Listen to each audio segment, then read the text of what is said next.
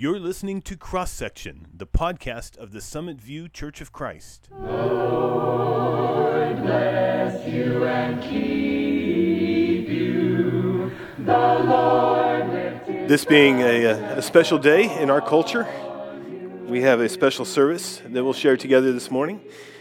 We have been studying through the Gospel of John the last several weeks, and John opens his story of Jesus in an unusual way.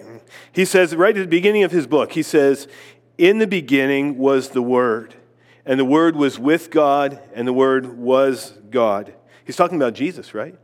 And he says, He was with God in the beginning. Through him all things were made. Without him nothing was made that has been made. Jesus was the Word of God. He was God's self expression, God's communication to mankind.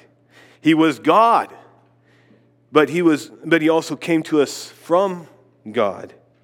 And then John says in chapter 1, verse 14, the Word became flesh and made his dwelling among us. We have seen his glory, the glory of the one and only Son, who came from the Father, full of grace and truth. The one who was with God became flesh and dwelled among us. We human beings, we saw him, we saw his glory, the glory of the one and only Son of God. He became flesh. This morning, we're going to remember and celebrate and meditate on the day he became flesh, the day when Jesus, our Savior, was born. We're going to tell each other the story of the birth of Jesus, our Lord. We're going to do that through a mix of readings that we'll share from the, uh, the Bible's stories of his birth. And we'll mix those with songs that tell the story. In fact, we've picked out uh, songs and even just verses that tell the story as it's told in the Bible. And we're just going to speak those to each other in song. And then I'll share some brief thoughts on each part of the story as we go through, focusing first on the announcement of Jesus' birth, and then on the birth itself, and then the angels and the shepherds, and then last but not least, the wise men. And through all of this, we are going to honor Jesus our Lord, the Word who became flesh, the newborn baby who is at the same time the Son of God. We begin with the stories of how Mary and then Joseph learned that Mary would have a son. Listen to these readings as Colin Ferguson shares them with us.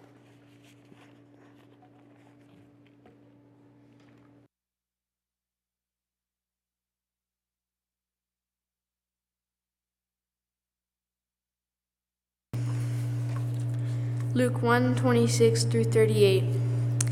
In the sixth month of Elizabeth's pregnancy, God sent the angel Gabriel to Nazareth, a town in Galilee, to a virgin pledged to be married to a man named Joseph, a descendant, de- descendant of J- David. The virgin's name was Mary. The angel went to her and said, Greetings, you who are highly favored. The Lord is with you. Mary was greatly troubled at his words and wondered what kind of greeting this might be. But the angels said to her, Do not be afraid, Mary. You have found favor with God. You will conceive and give birth to a son, and you are to call him Jesus. He will be great and will be and will be called the Son of the Most High. The Lord God will give him the throne of his father David, and he will reign over Jacob's descendants forever. His kingdom will never end. How will this be, Mary asked the angel, since I am a virgin? The angel answered, The Holy Spirit will come to you, come on you, and the power of the Most High will overshadow you, so the Holy One to be born will be called the Son of God. Even Elizabeth, your relative, is going to have a child in her old age, and she who was said to be unable to conceive is in her sixth month, for no word from God will ever fail. I am the Lord's servant, Mary answered. May your word to be me, to me be fulfilled. Then the angel left her. Matthew 1 18 through 25. This is how the birth of Jesus, the Messiah, came about. His mother Mary was pledged to be married to Joseph, but before they came together, she was found to be pregnant through the Holy Spirit because Joseph, her husband, was faithful to the law and yet did not want to expose her to public disgrace. He had in mind div- to divorce her quietly. But after he had considered this, an angel of the Lord appeared to him in a dream and said, Joseph, son of David, do not be afraid to take Mary home as your wife, because what is conceived in her is from the Holy Spirit. She will give birth to a son, and you are to give him the name Jesus, because he will save his people from their sins. All this took place to fulfill what the Lord had said through the prophet The virgin will conceive and give birth to a son, and they will call him Emmanuel, which means God with us. When Joseph woke up, he did what the angel of the Lord had commanded him and took Mary home as his wife. But he did not cons- consummate their marriage until she gave birth to a son, and he gave him the name Jesus.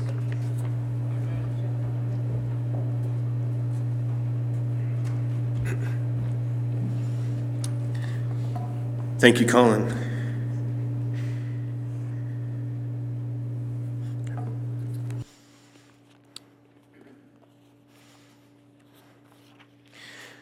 Notice the names that are given to Jesus in what Colin just read for us. Names given to him even before he is born. The angel Gabriel, speaking to Mary, tells her to name him Jesus, which in Hebrew is Yeshua, which in Hebrew means the Lord saves. So his name means the Lord saves. Gabriel also calls him the Son of the Most High and the Son of God. The angel who speaks to Joseph, we don't know if it was Gabriel or not, no name is given there. Could have been, we just don't know. That angel also tells him to name the child Jesus. The prophet Isaiah, as Matthew points out, in uh, 700 years earlier, had prophesied the coming of one called Emmanuel, God with us. And this was Jesus. From his conception, he is the Son of God Most High, the Word made flesh. He is God's presence among us, the love of God embodied in flesh as God shows us how much He cares. If you ever feel like God is distant, you're just having one of those days when it feels like God doesn't care, remember Jesus. He is evidence of the love of God the one through whom God Himself came to us and lived among us. God with us. The one whose very name, Jesus, means that God saves us. For God so loved the world that He gave His one and only Son. I love Mary in this story. How noble she is, how eager she is to do the will of God. Jewish women in her time typically married young, young to us. They were usually teenagers when they married. And yet, even at such a young age, Mary is full of faith. Such a good example for us. I love Joseph in this story, how godly he is. How when he finds out that Mary is pregnant, that's awkward. The child's not his. He plans to be gracious to her and not humiliate her, but release her quietly but then when the angel explains to him that her child is from God, like directly from God, he believes God's message and he takes on the responsibility of being an adoptive father to the Son of God. But most of all, I love what God is beginning to do here through Jesus. Mary and Joseph are great, they're entirely admirable.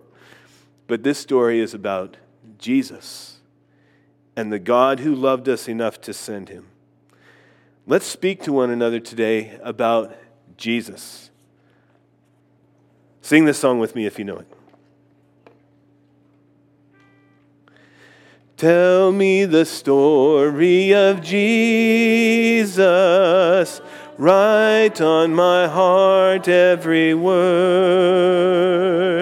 Tell me the story most precious, sweetest that ever was heard. Tell how the angels in chorus sang as they welcomed his birth. Glory to God in the highest, peace and good tidings on earth. Tell me the story of Jesus. Write on my heart every word. Tell me the story most precious, sweetest that ever was heard. In your bulletin this morning, uh, you should have received a green insert. There may be two green inserts. One's our daily Bible readings for this final week of 2022. The other is uh, three readings that we'll share today. So go ahead and pull out that readings uh, page if you would. We're going to share reading number one together here from Luke chapter 2, verses 1 to 7. I'll read the parts that are in italics, and we will all read together the parts that are in boldface. All right? Luke 2, verses 1 to 7. In those days, Caesar Augustus issued a decree that a census should be taken of the entire Roman world. This was the first census that took place while Quirinius was governor of Syria. And everyone went to their own town to register. So Joseph also went up from the town of Nazareth in Galilee to Judea, to Bethlehem, the town of David, because he belonged to the house and line of David. He went there to register with Mary, who was pledged to be married to him and was expecting a child. While they were there, the time came for the baby to be born, and she gave birth to her firstborn, a son. She wrapped him in cloths and placed him in a manger because there was no guest room available for them. Thank you. I think that last song captures the wonder of this moment beautifully. This little baby in the manger, asleep on the hay, is the one to whom we pray that he would be near us, that he would bless all the dear children in thy tender care. He's the Son of God so glorious. And we'll get a glimpse of his glory in just a minute when we get to the angels, but we're not there yet. He's so glorious, but also so humble, starting out with a manger as his first bed. Some might consider that quite a demotion from the throne of heaven to a manger surrounded by smelly animals. But he doesn't seem to mind.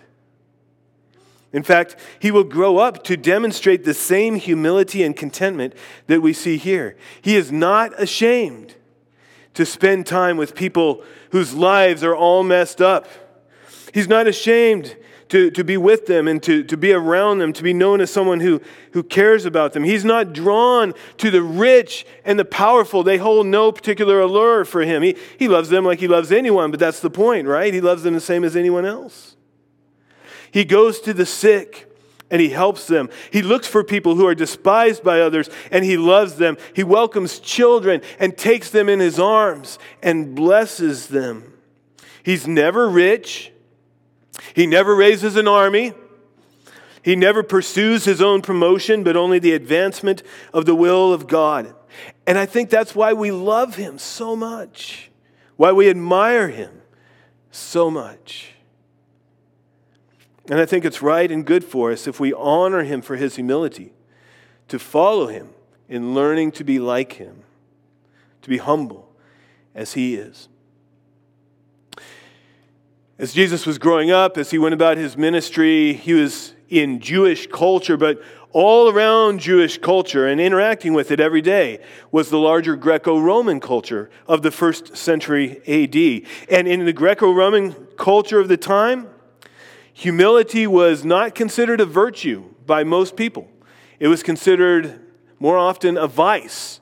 It was something thought to be shameful. If you humbled yourself, you didn't reach for what you could attain, you didn't uh, protect your own status. People despised you for that.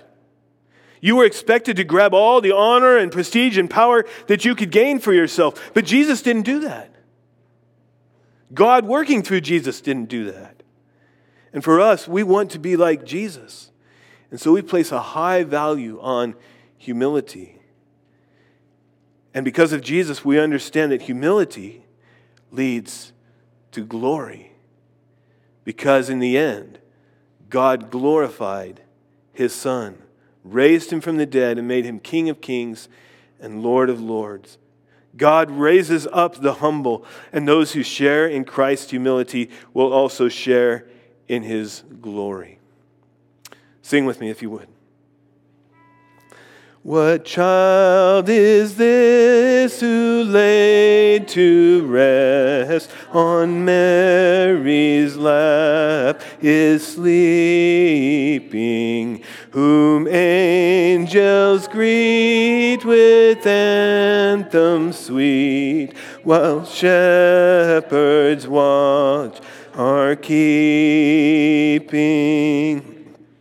This this is Christ the King, whom shepherds guard and angels sing.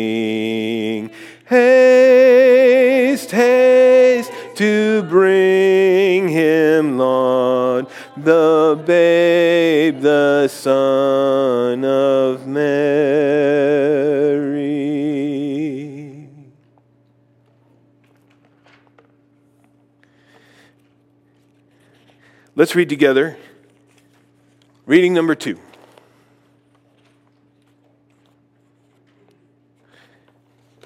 Luke chapter 2, verses 8 to 20. And there were shepherds living in the fields nearby, keeping watch over their flocks at night.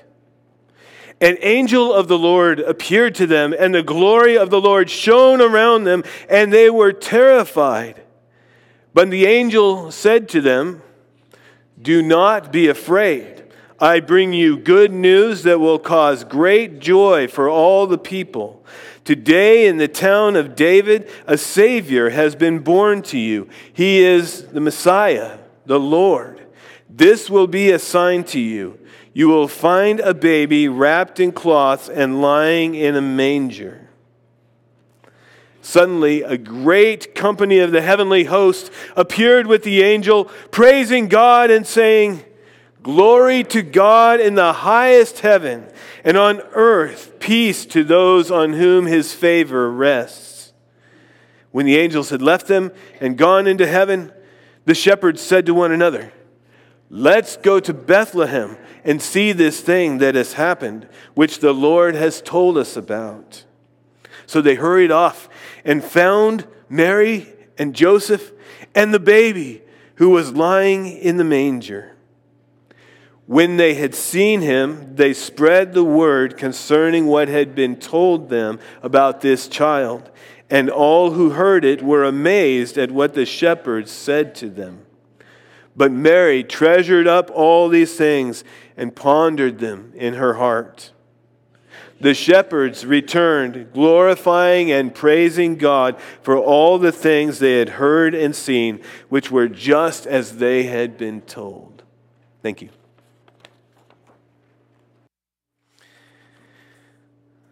Just a minute ago, we sang, O little town of Bethlehem. And the second verse there says, For Christ is born of Mary and gathered all above. While mortals sleep, the angels keep their watch of wondering love. Don't you think the angels were watching that night? I'm sure they were. And watching with amazement and joy. And maybe even a little trepidation, you know, at the thought of the Son of God taking the form of a fragile baby boy. I mean, what if Joseph dropped him, right? But then they speak to the shepherds.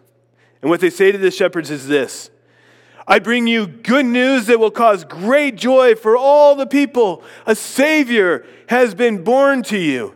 And then, as if the barrier that God has established between the seen and the unseen could not hold them back any longer, suddenly a great company of angels appears and they praise God for the birth of his Son.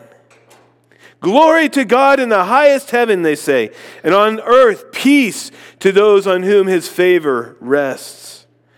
Because even the angels delight in the goodness of our God, which came to be so brilliantly revealed through this little child who grew to be our Savior.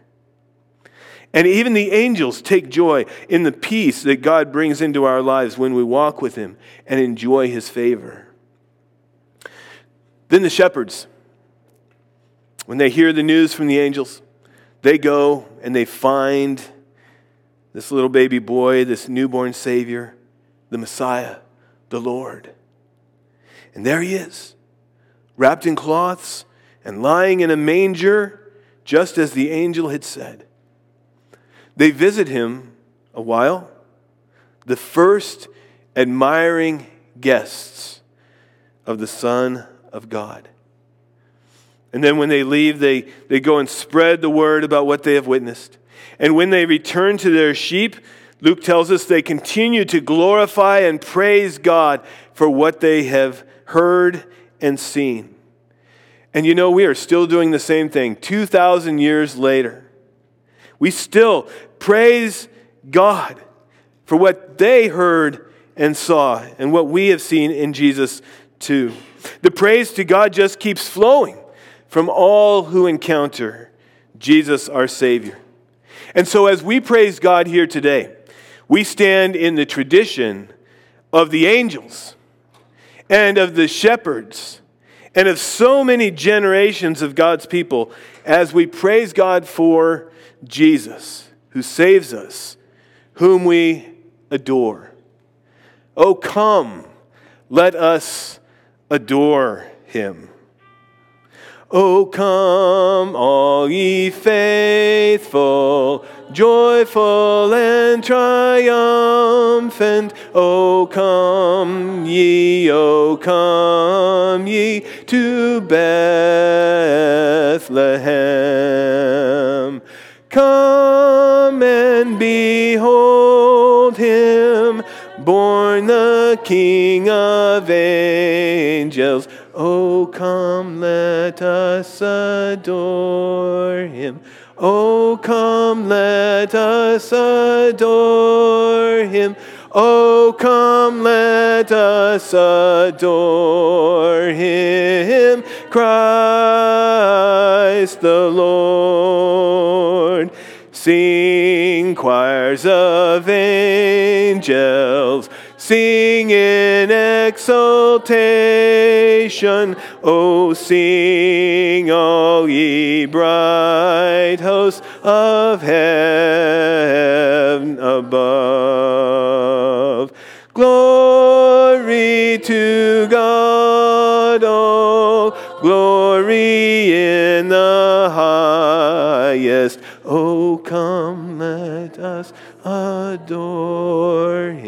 Oh, come, let us adore him. Oh, come, let us adore him. Christ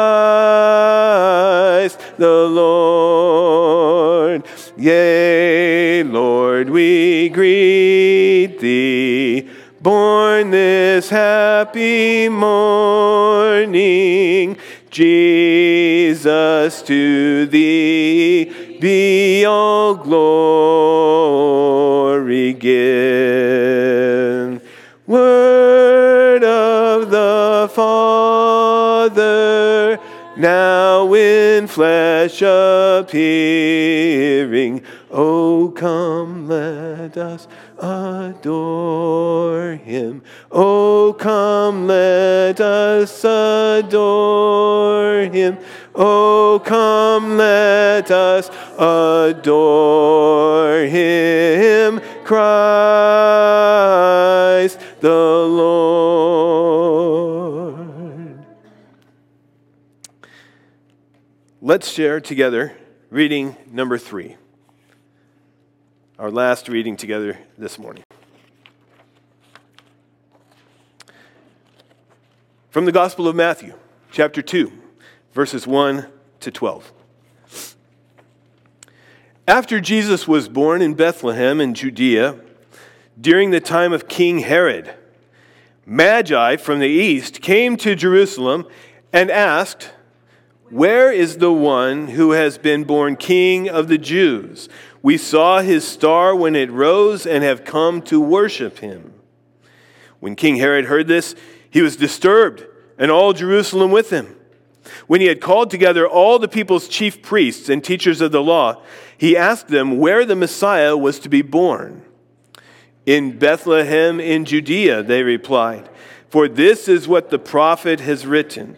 But you, Bethlehem, in the land of Judah, are by no means least among the rulers of Judah. For out of you will come a ruler who will shepherd my people Israel. Then Herod called the Magi secretly and found out from them the exact time the star had appeared. He sent them to Bethlehem and said, Go and search carefully for the child. As soon as you find him, report to me so that I too may go and worship him. After they had heard the king, they went on their way, and the star they had seen when it rose went ahead of them until it stopped over the place where the child was. When they saw the star, they were overjoyed. On coming to the house, they saw the child with his mother Mary, and they bowed down and worshiped him. Then they opened their treasures and presented him with gifts of gold, frankincense, and myrrh. And having been warned in a dream not to go back to Herod, they returned to their country by another route. Thank you.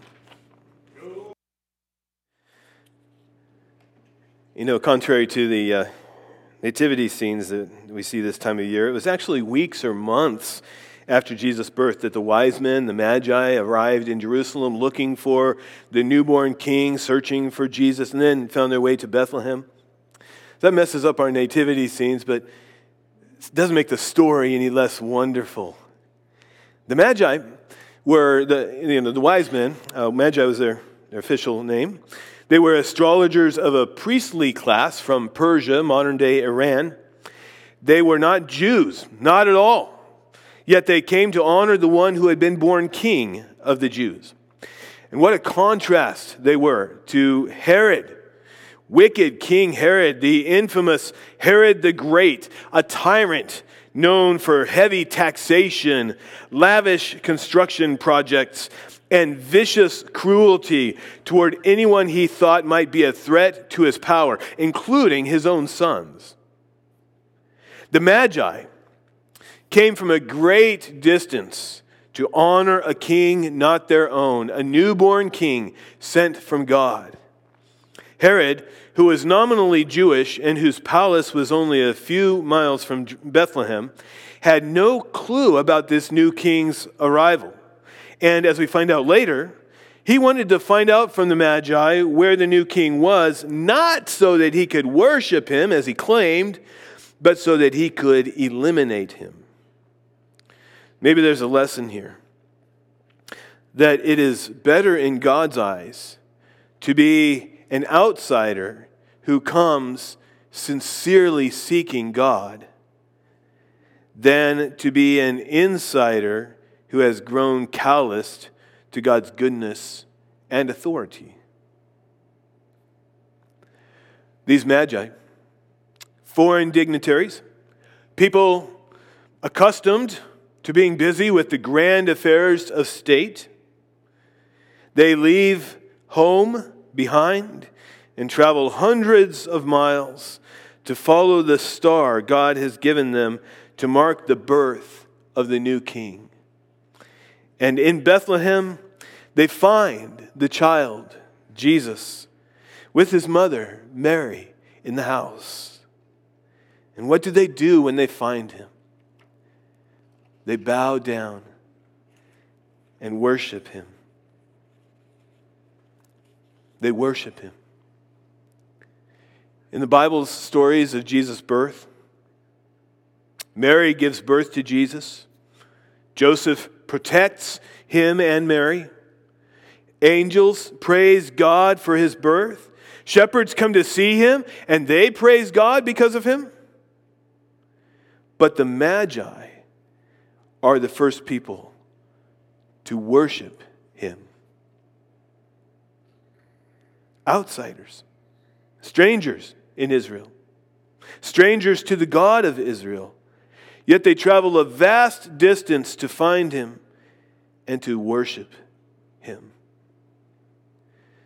God receives all who come to worship him insiders, outsiders, people who have done their best to live holy lives, people who have not done their best to live holy lives.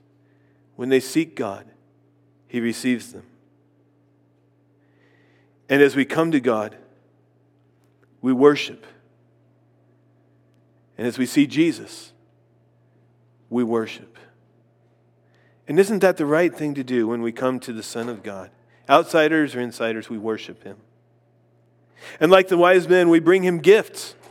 They bring him gold, frankincense, and myrrh, gifts fit for a king. We bring him our praise this morning and every day, honoring and thanking him for being born for growing up as a boy and then, as a, and then becoming a man, for living among us as a human being, teaching us about God, training us how to walk with God, giving his life to pay for our sins against God so that we may be forgiven and may come to God without fear.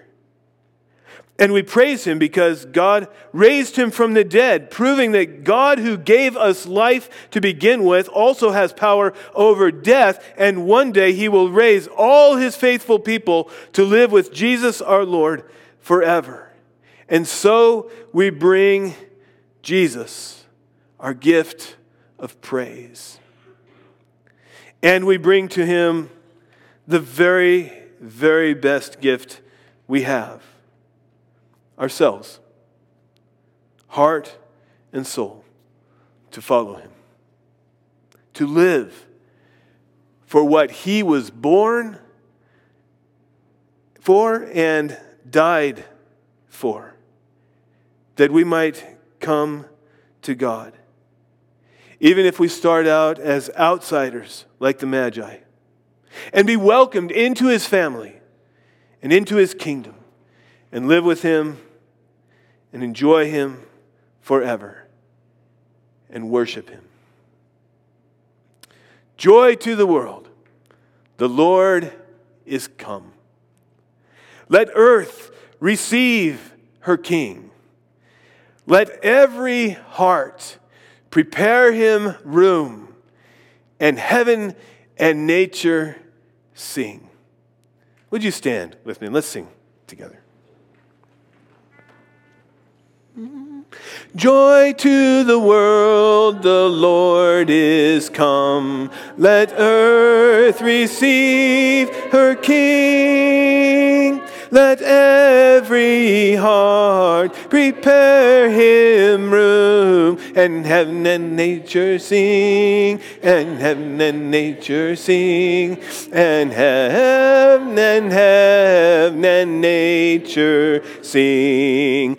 Joy to the earth, the Savior reigns. Let men their songs employ, while fields and floods, rocks, hills, and plains repeat the repeat the sounding joy, repeat the sounding joy, repeat the sounding joy. No more let sins and sorrows grow, nor thorns infest the ground. He comes to make his blessings flow far as far as the curse is found, far as the curse is found, far as the curse is found. He rules the world with truth and grace and makes the nations prove the glories of his righteousness and wonders and wonders of his love and wonders of his love wonders of his love